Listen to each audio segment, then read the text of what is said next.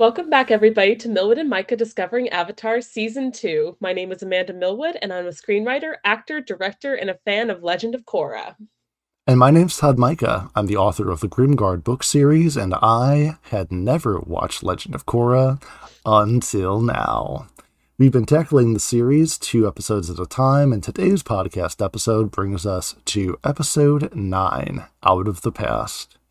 The episode is written by Michael Dante DiMartino and Bryan Konietzko. It's directed by Joaquin Dos Santos and Ki Hyun Ryu. It's animated by Studio Mir, as always. And today's episode uh, aired on June 9th, 2012. The IMDb rating for Out of the Past is 8.8 out of 10. Uh, it begs the Mhm. question: was, Is this the highest IMDb rating we've seen so far? Uh, it's tied with, I believe, And the Winner Is, which is the episode where Amon uh, attacks the arena. Um, I believe that they both have 8.8. Mm. Uh, so, yeah, these are some of the highest ranked of the season so far. Um, I'm not sure what the last two episodes' rankings are yet. We'll find out next week. But Mhm. um, yeah, I, I'm not surprised that this one's so highly ranked. I love this episode. well, take us away with some fun facts. Oh yeah, sure, you betcha. Um, so a cutscene for this episode. I'm so sorry, by the way, anybody listening. I am getting over being sick, so if my throat or my voice sounds weird, that's why. Um, so for our first fun fact, a cutscene for the episode involved Lin encountering her former subordinates in the Republic City Police Department as she was going to jailbreak Korra's friends. The police would have tried to stop her, only for Lin to intimidate them into letting her pass. I'm actually really upset that this did not make it to the final episode. That sounds like it would have been a really cool scene. It would have been awesome. yeah, I'm sure that you wouldn't have object- objected to that. um yeah um yeah no i mean i'm just saying for sake of like uh character development Yeah, character development that's it yeah Totally, Yes, totally. mommy sorry Um, yes. Um, the two equalists, the, our second fun fact is the two equalists who discovered the empty tram car were voiced by Michael Dante DiMartino and Bryan Konietzko in uncredited roles. Konietzko's character was affectionately referred to as the sassy chi blocker. I love when I love when like people working on the productions of shows or movies, they get to have like those little cameos or uncredited roles. It just it feels it makes it feel so fun. I'm like, oh, I love that. Um, so I thought that was just a cute little fun fact. And then our third and Yeah. final fun fact is that this episode is a nod to old film noir movies, notably in Tarlok's decision to hide Avatar Korra in a cabin outside the city, as you or uh, as use of hidden mountainside cabins by villainous oh my god, I can't read, by villains is common plot devices in such films. Yeah, it's very Hitchcock. I love that the whole tone of this episode is kind of very Hitchcockian, like um just like thriller, psychological thriller, noir type. Oh, I love it. hmm yeah yeah he's a he's a real like mustache twirling like a good old fashioned villain in these especially with his like paper thin excuses when they're like no we know the truth it's because you have the avatar he's like what Ridiculous. How dare you? Ridiculous claims. Right. like- Just like, just, As just dramatically explained. draw like a cloak across your face, like Dracula. yes. It's just like uh Hiroshi Sato and he was like, "Oh, that's ridiculous."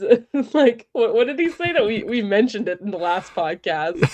Um we did. just so obviously evil. Yes. Oh man. But Yeah, uh, I will say that Tarlok went the extra mile by actually shocking himself. Like that that that's a pretty good cover up. The man was definitely a theater kid when he was younger. He really, he really went the whole way. He thought of everything. He's like, I have to make this convincing. right? I've got to commit. Um, so yeah, that's it for our fun facts. So what did you think of this episode? So, so, so I have a thought uh, generally about both episodes nine and ten, but I mean, like, I'm gonna kind of slowly construct it. I think as as the thing goes on, I actually have really kind of mixed feelings about this episode, and the and the next one too. I really, really do. Um, Oh. again, being a first first time viewer coming into these and, and following the line as much as I and also not having the benefit of hindsight of the rest of the series, you know, looking ahead mm-hmm. to it. Um, there's a kind of a, a there's a there's a tone and a pace here in episodes both nine and ten that it's how I don't know how the right way to describe it. I guess the, in the the messiest way I could describe, the episodes are kind of things are going wrong. And even when things go right mm. and like the heroes get little victories, things are still on this downward spiral. And it, it makes it really difficult to feel like the episodes are fun while they're exciting. The episodes are exciting and they're dramatic, mm-hmm. but like you can tell there's a real definite shift in tone from Avatar into where we are in Legend of Korra, mm-hmm. and it's just it's really hard to find the like, oh wow, this is fun adventure. I'm just like, man, this is just getting worse and worse. This is this is episode's kind of a downer. Like, man, like the drama is so heavy and it's good yeah. drama, but it's hard watching something that episode after episode. It's just it's it's not I don't want to say it's not fun because it's enjoyable, but you know what I mean. There's no real light moments in the story. No, no. It's it's not a bunch of twelve year olds running around bopping the villains on the head. yeah, no, that's actually totally valid. Um, and you're right. I wouldn't. Fun is not a word I would use to describe Legend of Korra as a whole. There are certainly fun episodes and fun characters, but like the show as a whole every season, I would not describe it as fun. I would definitely say it's dramatic, it's intense, it is, you know, more mature in terms of tone. Um, but yeah, fun is definitely a word that is better suited for Avatar, which is fine. Like there's nothing wrong with that. And there's nothing wrong with, you know, Legend of Korra not necessarily being this, you know, fun kids show. You know, I would definitely yeah. say this is more for teenagers and up. Um, but that's personally for me because I was a, a, you know a teenager when this came out. That was what I wanted. I wanted darker, grittier. Like I was in that mm-hmm. phase where I'm like, oh, I'm right. you know obviously I still adored Avatar. It was still my favorite show, but like I wanted something totally different. You know, I didn't right. want the same, and that's what I got, which is why I loved it. Um, right.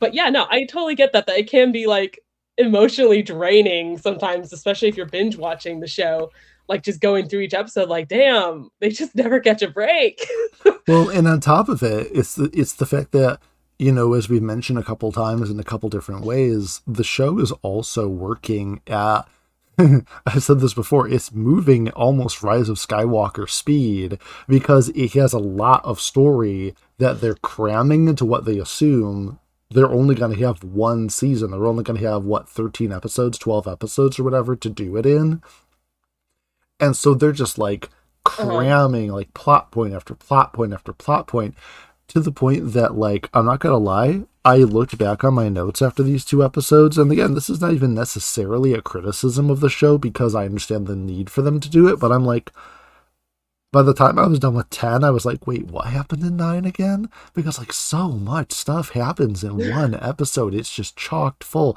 And events move by so quickly, they're almost over within like just a couple minutes of like mm-hmm. for example um tenzin and chief beifong and i finally got her name right and and they're like yep. oh we need to we need to go and we need to find the avatar we need to, we need to save korra and very clearly she's being held by the equalists and they deduce in like 45 seconds of episode time where the equalist base is and then they get in it in like one minute and then they find everyone and they like defeat them all and save the cops to everybody in like mere minutes.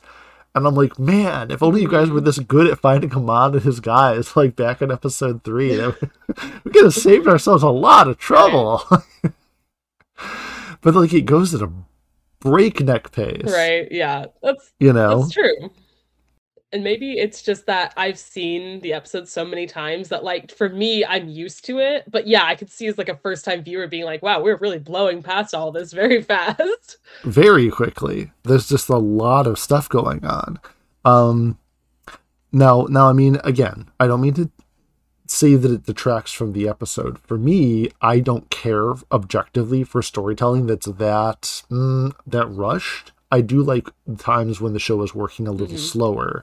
And episode 9 in particular did feel like they just had a ton of stuff to just like compact and shove into an episode. I'm not saying it's badly done. It's just like, and they had to do mm-hmm. it, but objectively, I did feel like episode nine was just a lot happening very, very fast. Um, totally fair. Now, the escape is awesome. The like freeing of the cops and and them escaping the, the in the tram car and everything. I mean, that's the whole thing was awesome. Mm-hmm. But for me, and I'm sure for you too, the big meat and potatoes the whole episode is Korra getting the flashback. Yep. The bunch of flashbacks. a bunch of them, yes. A bunch of them. And I yes. kind of and I kind of don't know how to feel about them because I think it's awesome oh, for her to. It's it's. I think I'm telling you, I told you I have very mixed feelings about these episodes because on the one hand, I'm like, man, the stuff in these episodes is great. Like I love that like this is the story they're telling. I love all the stuff with like, you know, um, uh, Tarlok's Tarlok's father. What's his name when he was on trial? What's the guy's name? Yakone. Yakone, thank you. Um, but like when you with Yakone on trial and all this stuff, and I thought it was so cool, just the whole situation. Mm, but like it's she's sitting in a cell and we're like it's almost like she and the writers are both stuck in this like metal box and they're like now how are we going to get the backstory out now? Because we've put you in a box. Tarlok isn't the kind of villain that's just going to monologue about his evil plan and why he's doing everything. and you really have no reasonable way of finding out any of this. So meditate to Aang and he'll just reveal the backstory. I'm like, ah, okay, it makes sense. But when you stop and think about it for mm-hmm. more than a second, you're like, okay, we really just needed a way to get her to learn the backstory. And what better way right. than Pulp Fiction reference? This was divine intervention. right. You're saying Aang came down from heaven and gave us the flashbacks? That's exactly what I'm saying. Aang came down from heaven and gave us the flashbacks. Okay, well, it's funny because for me, I, I'm not sure if you remember, but back when we were doing Avatar uh, season three, this was the exact complaint complaint quote unquote that i had with one of my favorite episodes uh the avatar and the fire lord where we're just kind of seeing these flashbacks of you know avatar uh, roku and sozin fire lord sozin when they're younger uh, but there's no rhyme or reason as to why we're getting these. We're just kind of literally anxious meditating, and Roku's like, "It's time you learn," and I'm like, "Wait, what? Yeah, why? like, it's the exact same thing." Like, I, I adore the episode. It's one of my favorites, like I said. But the way we get to the flashbacks is so contrived. I'm like, come on, you couldn't have thought of something better to how we get to this point. Like, you know, it's the same thing. But honestly, I feel like it makes more sense in Legend of Korra, honestly, because we've we've heard Tenzin talk to her in previous episodes about meditating, thinking about these these flashes of the past that she's getting. Like, mm-hmm. so this is her, you know, having no choice but to do that. And I think that it's you know rewarding to see her get some answers finally, mm-hmm. um, and you know actually taking a more spiritual I guess, like approach to finding out answers than she normally would.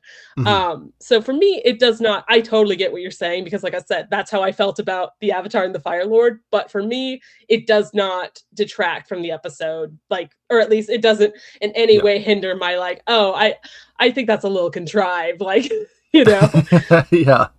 I think that what probably would have patched it a little bit more for me, and once again, from like a writers writers in the boardroom standpoint, I could understand why they wouldn't do this this early in the season.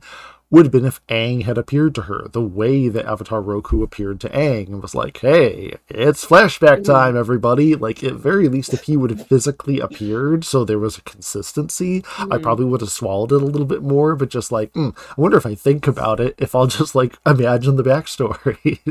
it is a little funny. right. Um, yeah, that's fair. That's fair. But it is awesome. I mean, it is. I mean, you were saying that like it's one of your favorite parts of the episode, the whole flashback. So I mean, like, gush about it a little bit. Like, what is that you really love about the whole the whole flashback there?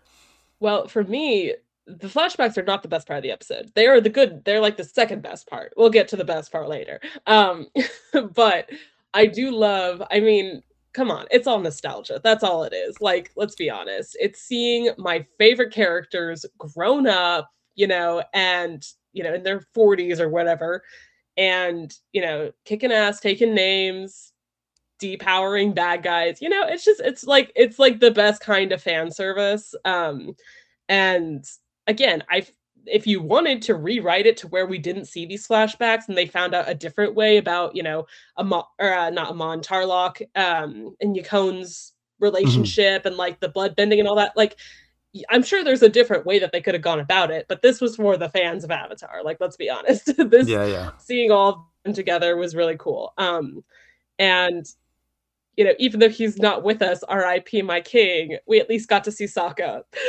I'm gonna cry.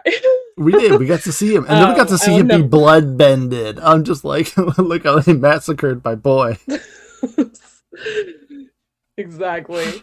Um, yeah, but I I like that everybody is still pretty much like in in character. That was the thing that scared me the most when I was first watching this episode when it 1st mm-hmm. aired was I was afraid because I knew we were going to see them eventually and I was afraid that they were going to like either butcher their characters or they were going to have them act not in character. I know that's right. that's basically the same thing, but anyway. Um and so I'm glad that they were all still very much in character in the small yeah. flashes that we got to see of them. Um but uh yeah, so we find out that Tarlok is the son of a criminal from Republic City named Yakone. And that is where he was able to inherit his ability to bloodbend without the full moon. And again, we don't know how Yakone learned to do that. they never say. you just gotta like let it go because they're which, which get so mad thinking about which, it. Which admittedly is a little better than I thought it was going to be from the way you described it. Because the way you described it is they don't explain it. Mm. Well, they kind of explain it. They explain it not by not explaining it, but by explaining it as, oh, but your father had this ability. It's like, oh, that makes sense, kind of. At least they explained in so much as they said that it was an anomaly. As Sokka said, he'd seen all kinds of anomalies in bending, and that's just it. Right. So they didn't like leave it unexplained. They just explained it in a way that doesn't explain anything.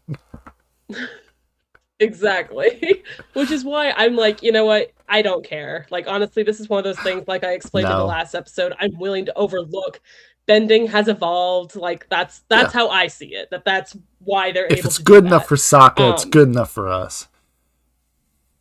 Exactly. um, and so, yeah, this guy Yakone is like crazy super powerful, uh, like stupid powerful OP. like he's able to take out the entire courtroom, including Team Avatar. Um, and he's trying to he's on trial for bloodbending, which by the way, his lawyer is actually really good. Like I remember thinking when I was watching the episode that like, yeah, his lawyer's argument of it is a mockery of justice to, you know, what, what did he say? Oh my god, I'm gonna forget it now. A mockery of justice to like commit or to claim that someone committed a crime that is impossible to commit. Yes, and exactly. I'm like, that's actually a good line. yeah, I was like, he's not wrong. Like he's out of line, but he's right. Literally, yes, that's me. Um, but uh, yeah, so. But of course, you know, they lost the trial and Yakone was supposed to be sentenced to jail, but he got away and then Aang goes Super Saiyan Avatar mode, and it's awesome. And the theme is like ramping up, and you're like, "Fuck yes!" It's great. End him, babe. yeah, and we see him take away his bending, which again, I'm like, just kill him. Oh my god. you're 40 years old. Get over it. um, yeah. So, but anyway. yeah, the whole thing was the whole thing was really, really good, and it and it it really sort of um you know, it created uh, quite a lot of intrigue there because, you know, it. I don't know. Uh, maybe this, it's because of the way you foreshadow things so much, or maybe I just know how how devious Bryan and Mike are with uh, with their writing. That I'm just like, this can't be the end of it. They can't just like, you oh, know, oh, no. get their hands on the bad guy and then that's it. That can't be all. This guy's got to come back. This is this is you know. I don't trust anything. You're literally Zuko. that can't be it. Where's the rest of it? I saw that GIF recently online on a different, totally different thread. Somebody used it, and I saved it so that yes. I could use that GIF. yes, I love God, that. God, I love, I love being in the know with the fandom. My life is so much better. you have blessed right? me with this fandom, Amanda. But you know, like I said, uh, on that on that note, I don't believe anything. Part of me is like, is Yakone still alive? Did Tarlok actually maybe not have his bending taken away by Amon? Did, did we didn't we didn't see it afterward? Maybe he didn't actually. Maybe he just gave him a really hard forehead press, and then that was it, just for show. Like I don't know. Anything is possible. They've done worse to us. Like I, I just don't trust anything. Until I see the man literally weeping that his bending is Nothing gone, I'm not going to believe anything. No, I don't believe it. I refuse to accept anything. Okay, but like since we're already talking about it, this is my favorite part of the episode. Like the last five minutes or so is just mwah, chef's kiss. Oh my gosh. So you have like so after Korra gets all these visions and flashbacks, she kind of puts together everything and you know, Tarlok is like heading up the stairs of the cabin, and suddenly, without warning, Amon and his henchmen are all there as chi Mhm. blockers and you're just like, oh shit, how did he how did he know? Like what because no one knew where Korra was. How did he know? Mhm. Um they never answered that. They just showed up. Um and so just pull it up.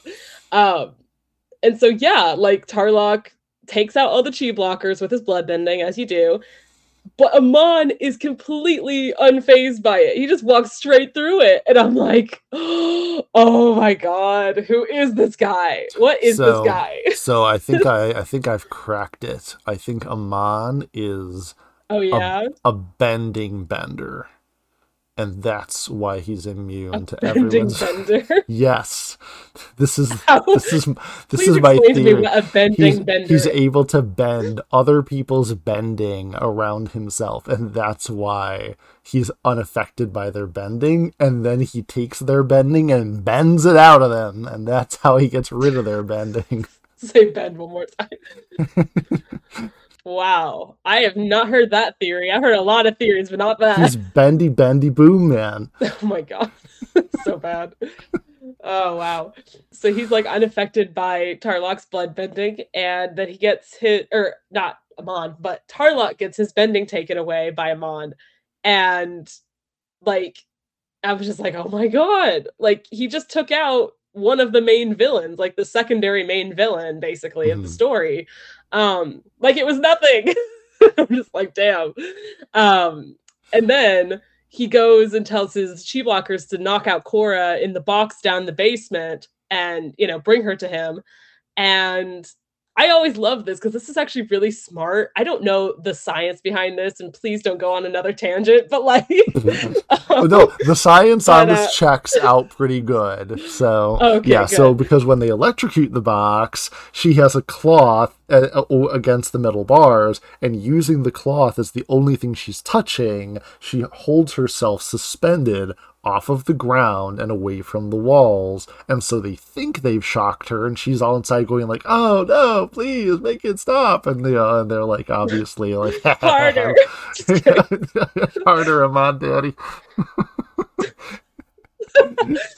yeah, No. and, and then and then of course she gets out, which like isn't it is is amazingly inept of Amon's like incredibly incredibly skilled and and genius henchmen who like up until now like three of them like single-handedly take out four of our heroes and now like six of them can't Mhm. stop the avatar. I'm like okay they're getting tired. These guys have been operating without sleep. They must be on like red bulls prayer and fear right now. Like they're overworked very clearly. Amon, Oh, yeah. give your guys a day off now and then. They're slipping right um yeah oh my god i absolutely love the the little it's not even it's not even a mini action scene but just like the shot of korra you know when she's knocked out quote unquote in the box and they open the door and she just unleashes a volley of fire and earth and i'm just like oh my god that's my girl she's so cool it's so good Oh, it's such a cool like series of shots. Yeah. And then she runs out because she doesn't realize that like Amon is outside waiting Mhm. for her to be brought out to him. And they lock eyes, and it's like, oh, it's so bad. I know the the Amora fangirl in me is just like, oh, they're locking eyes. It's so sexy. Oh, man, please. I'm really, No, really. okay. I, I'm late onto this ship, but I'm really trying. I, I promise, I'm trying hard. Okay, no, no. I actually I have I need to tell everybody about this because I already told you about this. But as I said in previous episodes, I am a giant shipper of Amon and Korra. Um, I've always been a big villain hero shipper, and that one of the things that made me, aside from the show, that made me a giant Amon and Korra shipper, or Amora is their ship name, um, is that there is this fanfic from way back when the show was first coming out, before it even finished, this fanfic was written. And um, it's called The Cave, and it is on the original fanfiction.net. Um, not an archive of our own or anything. Just give me this. You got to talk about platinum for like 15 minutes straight. This is my rant now.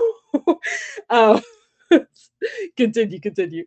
Um, but yeah, anyway, so like it's basically Korra and Amon, and they're meeting up to basically like join forces and take out Tarlok, and they get trapped in a cave together. That's why it's called the cave. And they can't get out. Like Korra is weakened, she's wounded, so she can't really use her bending as well as normal. And like Amon is also very weakened. And so they're like trying to survive together in this cave. And it's all just like, oh, it's so good. Like, it is one of those fanfics that kind of changed my life. Like, I have read this thing so many times, I practically have it memorized. Like, it is so good. The characters are like exactly the way that they're written in the show, which is hard to do in fanfiction because they usually get, you know, flanderized or whatever. Mhm. Um, but no, they are so in character. It's so well written, so well paced, and it's just really hot. Like there's a ton of like character, you know, growth and all that, but it's also a fanfic, so of course there's going to be smut and it's really hot. So like yeah, it's, it's a different kind of character growth, Amanda. Okay. Yes, yes, it is. but for anybody that's curious or like, I've hopefully I've sold you on it. Go read it. Um, it's amazing. And uh, Todd, I expect you to read it as well, I, so I, you can have I- your mind changed. I, I was I was supplied with this um, after last episode I think that we recorded and I haven't I haven't read I haven't read it. I'm going to follow the following this episode and we will see uh, we will see if between now and next episode if my mind has changed. We will see. We will we yes, will we will see. I'm so excited. we'll, We'll see. you updated. We'll see if I undergo But, uh, metamorphosis between the two. of Um, Just like Zuko. just you know what i wouldn't go that far um but anything Yeah. any anything can happen but also one last thing about this it would have been a whole lot easier for Korra to escape if you would have just finished training your air bending Korra they lift you a big air vent at the top of this metal cave you know who could have gotten out of this box Aang Oh my god. She's trying. it's really hard. It, it is. It, it it do be difficult. It do be difficult. It's hard being the avatar and having you know seventy five voices inside of your head, and the biggest one being self doubt. It is. It is tough. It is tough. But um, it makes it really hard then to rate this episode, as I had said, because um, again, for me, uh, while the episode has some amazing stuff in it, it has you know the amazing drama of of Tarlok and him capturing Korra. It has her awesome escape. Um, it has you know the whole start of it with uh, uh, with everybody going to go free the police from the from the uh, the Equalist base. Um, again, I feel in my own in my own estimation, like the episode again objectively for me um was a little fast paced um that some things of course as we said you know some is just very very convenient flashbacks. Um and so again it's really hard. And i again um, and this is purely purely for myself that it's hard for me watching it when it's just a lot of really fast-paced action that is just like heavy drama on heavy drama and heavy drama and heavy drama because for me there's no variation in it i need like a little bit of like room to breathe between it's like when you're at a mm. restaurant and you're not quite done eating the soup before they shove the main course in front of you and you're like halfway done eating your entree and they're like you want dessert and i'm just like buddy i'm still eating the the steak and potatoes. Like it's still hot, man. Give me a give me a second. Um, but I don't know whether to write that off or not. I feel like it is though affecting my overall appreciation for the episode. It's not as if they were rushed and sloppy. Mm-hmm. It's just a lot. Um, and that being said, like I said, it's hard for me to rate the episode. I like the earlier episodes where things are a little simpler and not, even though the drama is great, where things are a little more paced and it's e- it's uh, it's it's easier for me to appreciate what's being dished out. Um, mm-hmm. so my my rating is going to sound a little bit middling because of that, but um, my rating is going to be like a point seven out of ten. Wow. That's so. I, it's not bad, but like, wow. yeah, no, that's what I'm saying, and I, um, I have to disclaim it. It's just that for me personally, it has a lot of things that prevent me from enjoying what's being presented, just because by necessity it has to be very quick paced, and, and and it hurts. It hurts my ability to enjoy it personally a little because of that. That's fair. Um, I highly disagree. Uh, well, yeah, of course. I'm not saying yeah. it's like a perfect episode or anything, um, but I actually I think I'm gonna agree with the IMDb rating of 8.8 out of 10. I don't think it's quite at a nine, but the last five minutes would be like a 10 out of 10. If the rest of the episode was as good as the last five minutes of the episode, it'd be like one of the best in the whole show. Um, but no, I, I really do love this episode. I love everything you said the police breakout, the you know, the Tarlok drama, the flashbacks, and of course the Amon stuff is just mwah, chef's kiss. So, um, exactly, yeah. you know, exa- and exactly to what you're saying, exactly to what you're saying.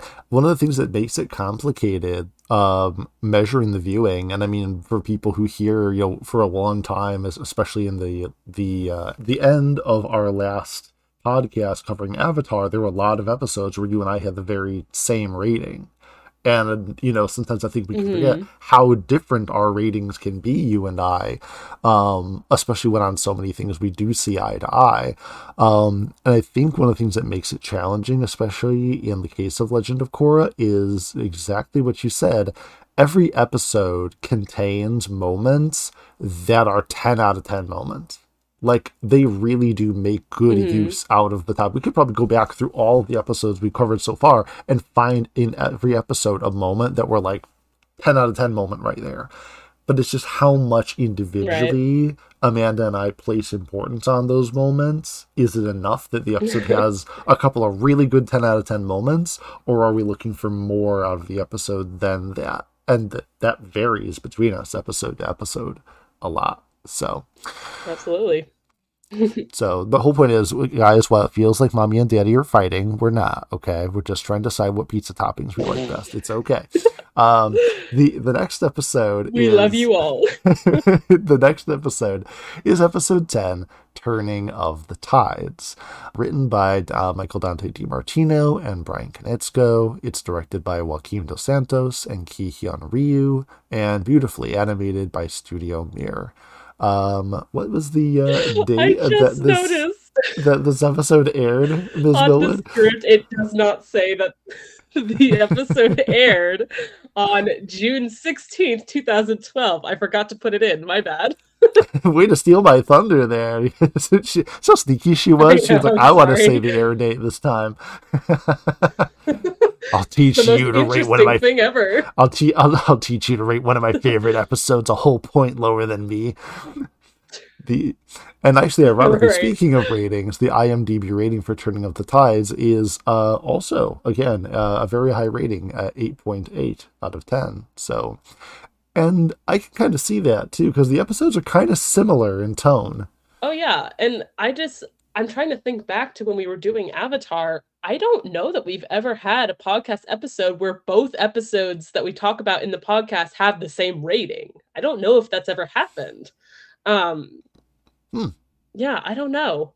Maybe the very first episode with the the first two episodes of Avatar in season one. Maybe I don't know. So Um, so hold on. So I'm gonna read. So one of the fun facts about this episode. This is the first episode. The this and the previous episode are in fact the first two episodes on the Milwood and Mika Discovering Avatar season two podcast, where both episodes that Todd and Amanda reviewed had the Oh, same yeah, totally. IMDb rating. Okay. Um, in When Extremes Meet, Naga was not able to carry Team Avatar on her back, but when they were escaping the Equalist in this episode, she easily carried the group without any trouble. the uh, fun facts were Slim Pickens. I noticed that as soon as it happened. Yeah, I, you know, honestly, Naga is like the hero of these two episodes. Just like Appa, she saved Korra in the last episode when she Mhm. escaped from Amon, and now she's like getting Team Avatar out when the Equalists attack the Air Temple Island. And I'm just like, damn, my girl Naga, they did you so dirty. They never, like, Appa was essential to Avatar, you know, like he was their transportation, he was safety, like, and he was his own character. But Naga is just kind of there, and I feel so bad because I love Naga. but uh yeah no she's great in this episode um and then our second fun fact is that Lin Beifong uses her metal bending to rip open and destroy an Equalist airship, similar to how her mother Toph Beifong uses her skills to bend the rudder of the Fire Nation airship in Sozin's Comet Part 4 Avatar Aang. There we go. That was a really long one. I, I really love that callback because I loved that moment in uh that episode of Mhm. Avatar and so seeing it again I that hit me with the nostalgia like I with that reference there and I'm just like just like your mother she'd be so proud of you like I just right? yeah Yeah, this is a very uh Lin heavy episode, so I'm sure you you really like that. Um, um. And then our final fun fact, yes. And then our final fun fact is that the slow motion shot of Lin falling to the ground after her bending was taken away was influenced by Julia's death scene in Cowboy Bebop. Now, I've never seen Cowboy Bebop, but I know that we had talked about it for the Avatar season one podcast. Um, and I think you've seen it, correct? yeah oh yeah I've many times Cowboy Bebop is uh, by my estimation the greatest anime to ever have been made I love Cowboy Bebop seen the show all the episodes like 50 Gotcha. times Okay. I thought so, but I again I don't know who that is, who Julia is, I- or I so I I can see the comparison. I actually kind of am like I don't really see it, but like eh, playing it back, I can see how it would be influenced by it in some ways. Like I I see it. I see it. you. Um. So yeah, what do you think of this episode? Man, this is another episode that is just as I said, it's just kind of packed. Like the tone and the pacing is like really packed in there. But boy oh boy, the stakes are very very high in this episode. And Darn Mhm. it, Asami, this is not the time to be getting petty about like the fact know. that your boyfriend once kissed Korra one time and literally nothing else happened. There was no context whatsoever. Just get over it. Oh my gosh. There's way bigger things happening right now. Like I know it's again they do her so dirty in these last couple episodes because she's so focused on the fucking like the love triangle bullshit, and I'm like, oh my god. Like I really love Asami, but man, you're making it really hard to love her right now.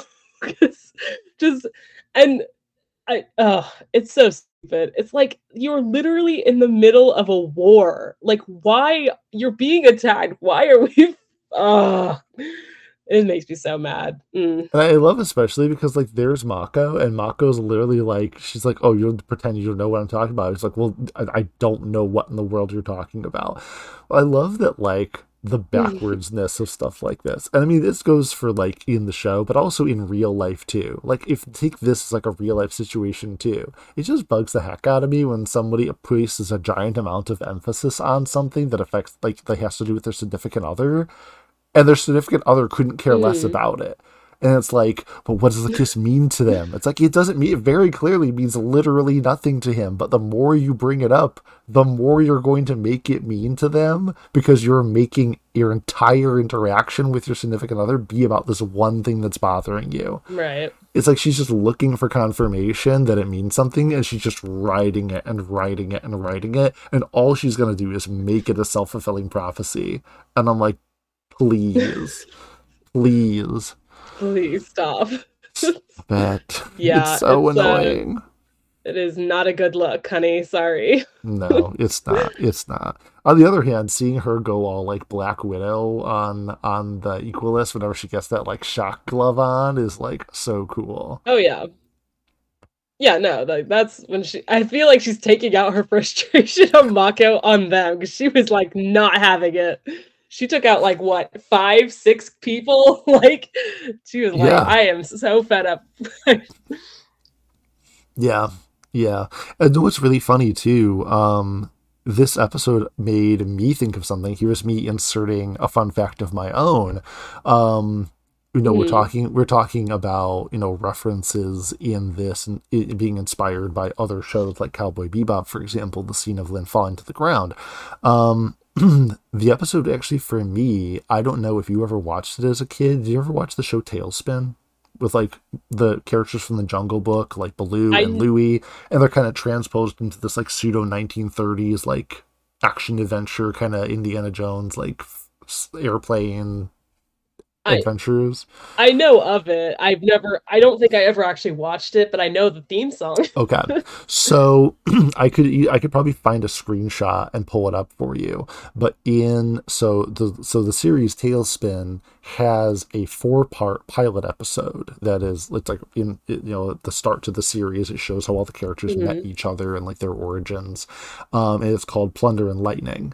And in part four of Plunder and Lightning, the show the, the the city is attacked by an airship in the air, which is the air pirates uh airship called the Iron Vulture, and like the image of the the high rises in Republic City with Amon's airships in the air struck for me the with like the air raid sirens and stuff struck me the exact same thing as Cape Suzette in TaleSpin under attack from the Iron Vulture hanging in the air among the skyscrapers. I was like, I feel like I'm watching TaleSpin right now, and there's our heroes like swimming up to a little dock and like and I'm like, this is TaleSpin. I'm watching TaleSpin right now Love that. so I, I can't help but feel like that was a reference too because TaleSpin was a very notable Mm-hmm. show. There was like a lot that went into the production of that show. They like Disney took that very Hmm. seriously.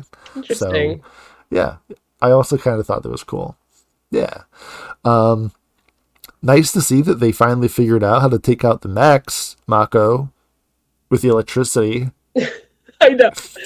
I thought of you immediately when that happened. I was just like, oh, Todd's gonna be so proud of you, Mako.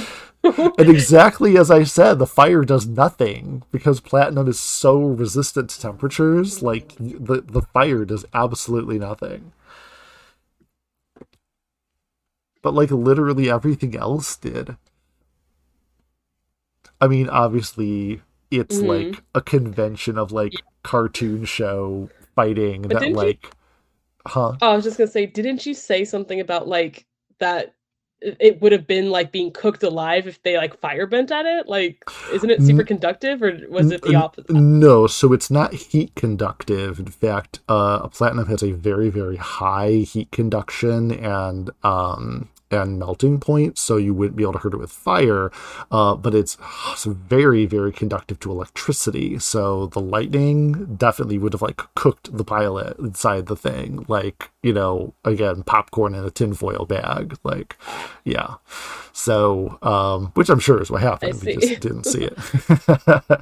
yeah, like literally all, the bending is super useful and very deadly against these things, except for fire. So like Mako zapping the one, and then he's like, eh, eh, shooting fire. It's like, no, Mako, you idiot, just use lightning again. Right? uh, Wears them out. You know what I can't understand though, and this like bugs me a little tiny bit, is the again the metal benders are so reliant on their metal cables. Can they not metal bend other metal? Like there's all kinds of stuff for them to bend. Like the soldiers are literally running at them in armor. Is the armor made of plastic? They can't bend the armor? I think like well, it's funny because like they're you're right, they are very reliant on using their cables, but also they rarely use actual earth bending. Like Lin does. Lin goes back and forth between metal bending and earth bending pretty Right. frequently, but like everybody else is like, nope, metal bending only. And I'm like, bro, there's like earth all around you. Use it.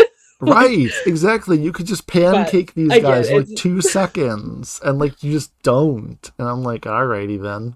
But like I said, like these guys are literally it's it's wild that these guys are like, oh, they're metal benders, and then you have somebody as advanced as metal benders, you and like you you write the action scenes to nerf them when like they should everything is made of metal. The weapons are made of metal. The armor's made of metal. There's probably sewer pipes running under the ground. This is a Mhm. modern city. There's metal everywhere because of the setting, the technological level that we're at now in Legend of Korra, there's metal everywhere. Like if I was a metal bender inside somebody's house, do you realize how much ammunition there is literally everywhere? There's nails holding the structure together, even. Like it's everywhere. It's everywhere.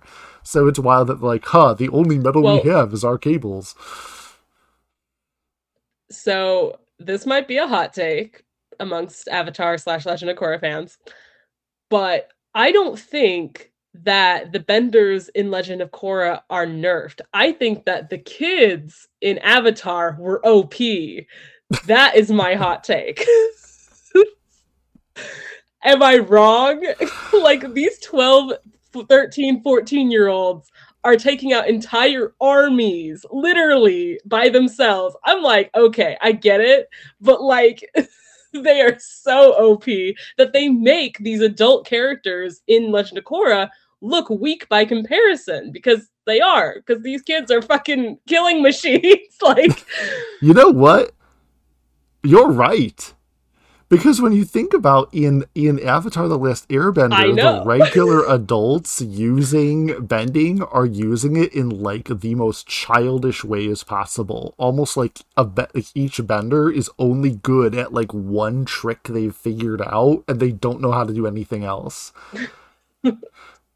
Like, you know what it reminds me of? It reminds me of, I'm immediately reminded of the earthbenders on the wall in the episode The Drill, and the guys on the wall are just like hurling boulders. And I'm just like, really, guys?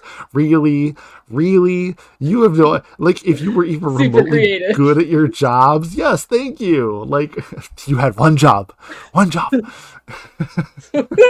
just the one. yeah, no, I'm telling you, these kids are like they're OP as hell. They're killing machines. I love how you put that. They are Yeah, I They are mean, absolute monsters.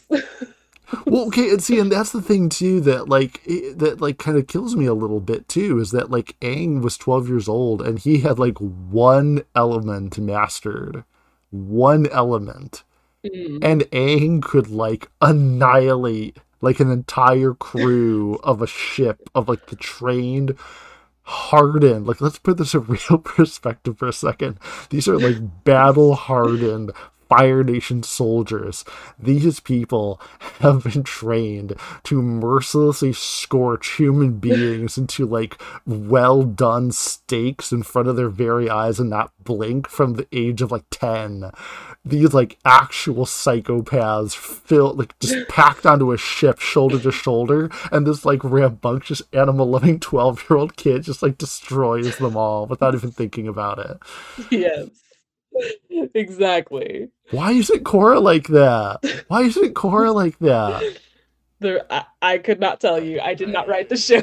I'm just, I mean, I mean, like we've we've seen the avatars like stop volcanoes. We've watched the avatars literally move an island away from another bunch of land, like sayonara. We're just gonna go over here. And and Korra's like, eh, I can't get out of this metal box. Well, again, to be fair to Korra, like she has not she's not a fully realized avatar at this point. She still does not have airbending. She has not gone into the avatar state which obviously is a huge power up for the avatar. And she only just passed her firebending exam so she like literally just mastered but that's my whole point is that she has like two debatably three arts like like bending down and she's not even a fraction Mhm. of how powerful Aang was with only one but you also have to think about for and it makes sense that you know Aang and his gang are like the way that they are because they grew up in a time of war a hundred years worth of war. So they had to learn to master the their element their whatever respective element it is um faster and better than someone like Korra who's living in a time of peace. It's been peaceful for over 60 years. So it is a difference in actual you know the the I don't know what I'm trying to say, but you know what I mean. I, Like, I, I know what you know, I'll let it's- you have that one. But no, but you are absolutely Yeah. right though. That the kids in Avatar are super OP compared to what we're what we're seeing in Yeah. Legend of Korra, where everyone is basically slightly better than the um than the guys defending the walls in the Earth Kingdom. So so Yep. yeah. Um yeah, they I don't know. I I I feel a tiny bit also like we're kind of losing a little bit of like Mako and his brother. Like they're getting a little bit like shuffled to the back a little bit. We just have like a lot of main characters. And we're not yeah, no, absolutely. There's the show isn't really pairing them up really well. It's like either all Korra or it's like Tenzin and Lin. yeah. And everyone else is just kind of like, eh, they're there somewhere. Well, and again, that's a difference in I think that was intentional that it is and you even said this in the beginning that it is solely focused on Korra most of the time, which is good because she's our main she's our main character. Um while I think that yes, in Avatar, the the whole cast had a lot better balance in terms of like screen time for characters, interactions, and all that. I do like that Korra takes the approach of like focusing really like laser focusing on Korra herself. Um, Mhm. but yeah, no, and I think that, and obviously with every episode, every season, the dynamics of the characters are going to change, and the amount of screen time that each character gets is going to change. Mhm. Um, and so, you know, they may be pushed to the background, Mako and Bolin for now, you know, for the last couple episodes. But in season two, three, four, they get their own time to shine. So it's not like Yeah. it's forever. Don't worry. right right right it's just it's just so funny because like take for example again it's just it's different i think than what i'm accustomed to what we're all accustomed to because in something like for example you just mentioned uh Sozin's comet um you know the characters are broken up into sort of ta- uh teams like duos or trios of characters that set about doing things that they kind of get equal time and so it is a little bit of a different format Right. Um and so it's not even necessarily like a, a, a failure or a criticism of the show. It's just like, wow, they really, really decided to just kind of like, okay, you guys go here. We're only going to focus on these like main key characters in the situation. Very different. Um, Mhm. Wow, Tenzin's wife having her baby like right in the middle of everything. we knew it was going to happen at some crisis point. Oh yeah, of course. Um, but man, the baby sure picked a terrible time to come. Um, yeah, I was like, sure they were I- going to name the baby after somebody that we like knew that they were going to name the baby like Sokka or like Appa or something, and then they're just like Rohan. I'm like, okie doke, sure. Albus Severus. No. Yes. oh god. yeah, I, I was Um, expecting that because they lingered on it so Momo, yeah. long. Yeah, I thought his name was gonna be Momo. I was like, come on, can you name him Momo at least? Like, come on, throw us a bone here. Who's Rohan? Like, does this, does this, does this have some significance for us to get? Lord of the Rings. Right. Yeah. Um, Tenzin and Pim are big Lord of the Rings fans. Um, yeah, no, but Lord of the Rings is canon in Legend of Korra. um, but uh, if anybody had a copy of the. Silmarillion on his shelf, it would be Tenzin. that is absolutely true. Him or Jinora. Um, but yes, no, that's so funny. um but no, I remember seeing the episode when it first aired, and I actually like I gasped. I audibly gasped when because you know the main gang are in Republic City, um, saving Tenzin, and then when he gets saved, we see that one of the airships is heading to the island, and I'm like, oh no, he's gonna go after the kids, like because obviously Tenzin and his family, well, Tenzin and his kids are the last airbenders. And so like if you remove the bending of the last airbenders, what happens? Like Right, right. do you like are you not able to have more airbending children? Like I don't even know if Rohan, honestly, I don't know if it's ever um uh divulged if he's an airbender or not. I can't remember. Mm-hmm. But um yeah, so I was just like so scared. I was like, oh, not the children. what do you yeah, think of the children? Literally. Um, and then everything changed when the Equalist attacked. But uh yes. And yeah. the kids all take them out take out the equalists and the baby because they're sons and, and, daughters they're the grandsons and granddaughters of that monster Aang, and in classic Aang fashion just absolutely destroy their enemies. There's just something about these airbenders of like the actual airbending nomads like blood like yeah. They are yes. They may be pacifists but damn they can throw down if they want to.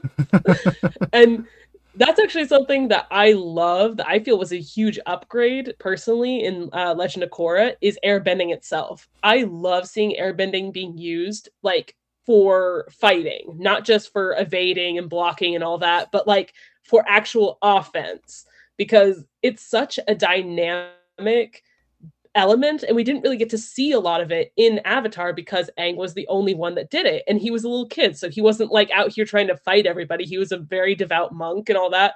Um so i love being able to see like a full-blown grown ass master like Tenzin like using his airbending in a super or in very super creative ways um taking out mecha tanks and chi blockers and all that. Like it's it's really really cool and his kids doing the same thing um, and, and, and I think the most especially in season especially especially Meelo's jump and fart attack. Definitely, if Aang had used that against Fire Lord, he would have just it, it, the episode would have been over in one minute.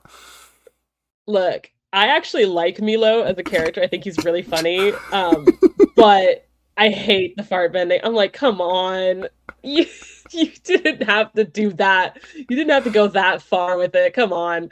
Um, but I'm just saying, Meelo yeah, could teach uh, Granddaddy Aang a thing or two because, like, yep, would have made would, have, he would have owned he would have owned the final battle completely. yeah. So baby Rohan is born, and we finally think that it's all over. Like they've beaten all the equalists and everything, but oh no, there's more on the way. And so they pack up everything and basically ship the family with Korra um, off on Oogi, the, the sky bison, and Lin is with them, and they start to be followed by the airship. And so Lin, being the bad bitch that she is, mm-hmm. is like, go on without me, I'll stop them. And just like annihilates this warship, two of them, I think, actually, um, just like her mom did in uh, you know, in the finale for Avatar. My favorite my favorite moment was when Tenzin turned around and went, "Go off, Queen." right? Go off, Queen. exactly. she is a she is the girl boss of this show. She we really is. she is all about her career. Yeah, but but unfortunately, you know, they they do wind up catching her again with the old lightning. Like, wow, okay, guys, like, you wow. only got one trick, but it works every time. Um, yeah, why, why, fix what's not broken? almost like Team Avatar should have somebody who does that. Mako. Mako. Paging Mako. Uh, that, that, that's your cue. um, and yeah, it, Mako, that's your cue. Um, but then, yeah, sadly, she gets she gets taken. Then you know, um, and her bending is stripped away. Like I really feel like we're just watching everybody go down between Tarlok mm. in the last episode and Lin in this one, and I'm just like, what's going to happen when they finally do wind up defeating him? Does everyone's bending go back? Does the like all the bending energy come out of him, like return back to everybody? How are they going to get their bending back? Well, if if he's oh. using bending, bending like I think he's doing, well, if he can bend it away from them, he can just bend it back the other way, give them their bending Oh back. It's God. perfect. He's It- just gonna give like- it back. It's like re- He's just it's like He's gonna see the reversing a, it's like reversing a it's like reversing a vasectomy it's okay and so you know so the whole, but for me the real kicker the real kicker was at the very very end when the what are they called are they the global forces what are, what are they, the United? Forces. the united forces show up Yeah. and who better to unite them than general. Iroh Voiced by our boy Dante Bosco, aka Prince Zuko. Our boy. Yeah. I was Sounding so excited to hear his ex- voice. it sounds exactly the same, like 20 years later.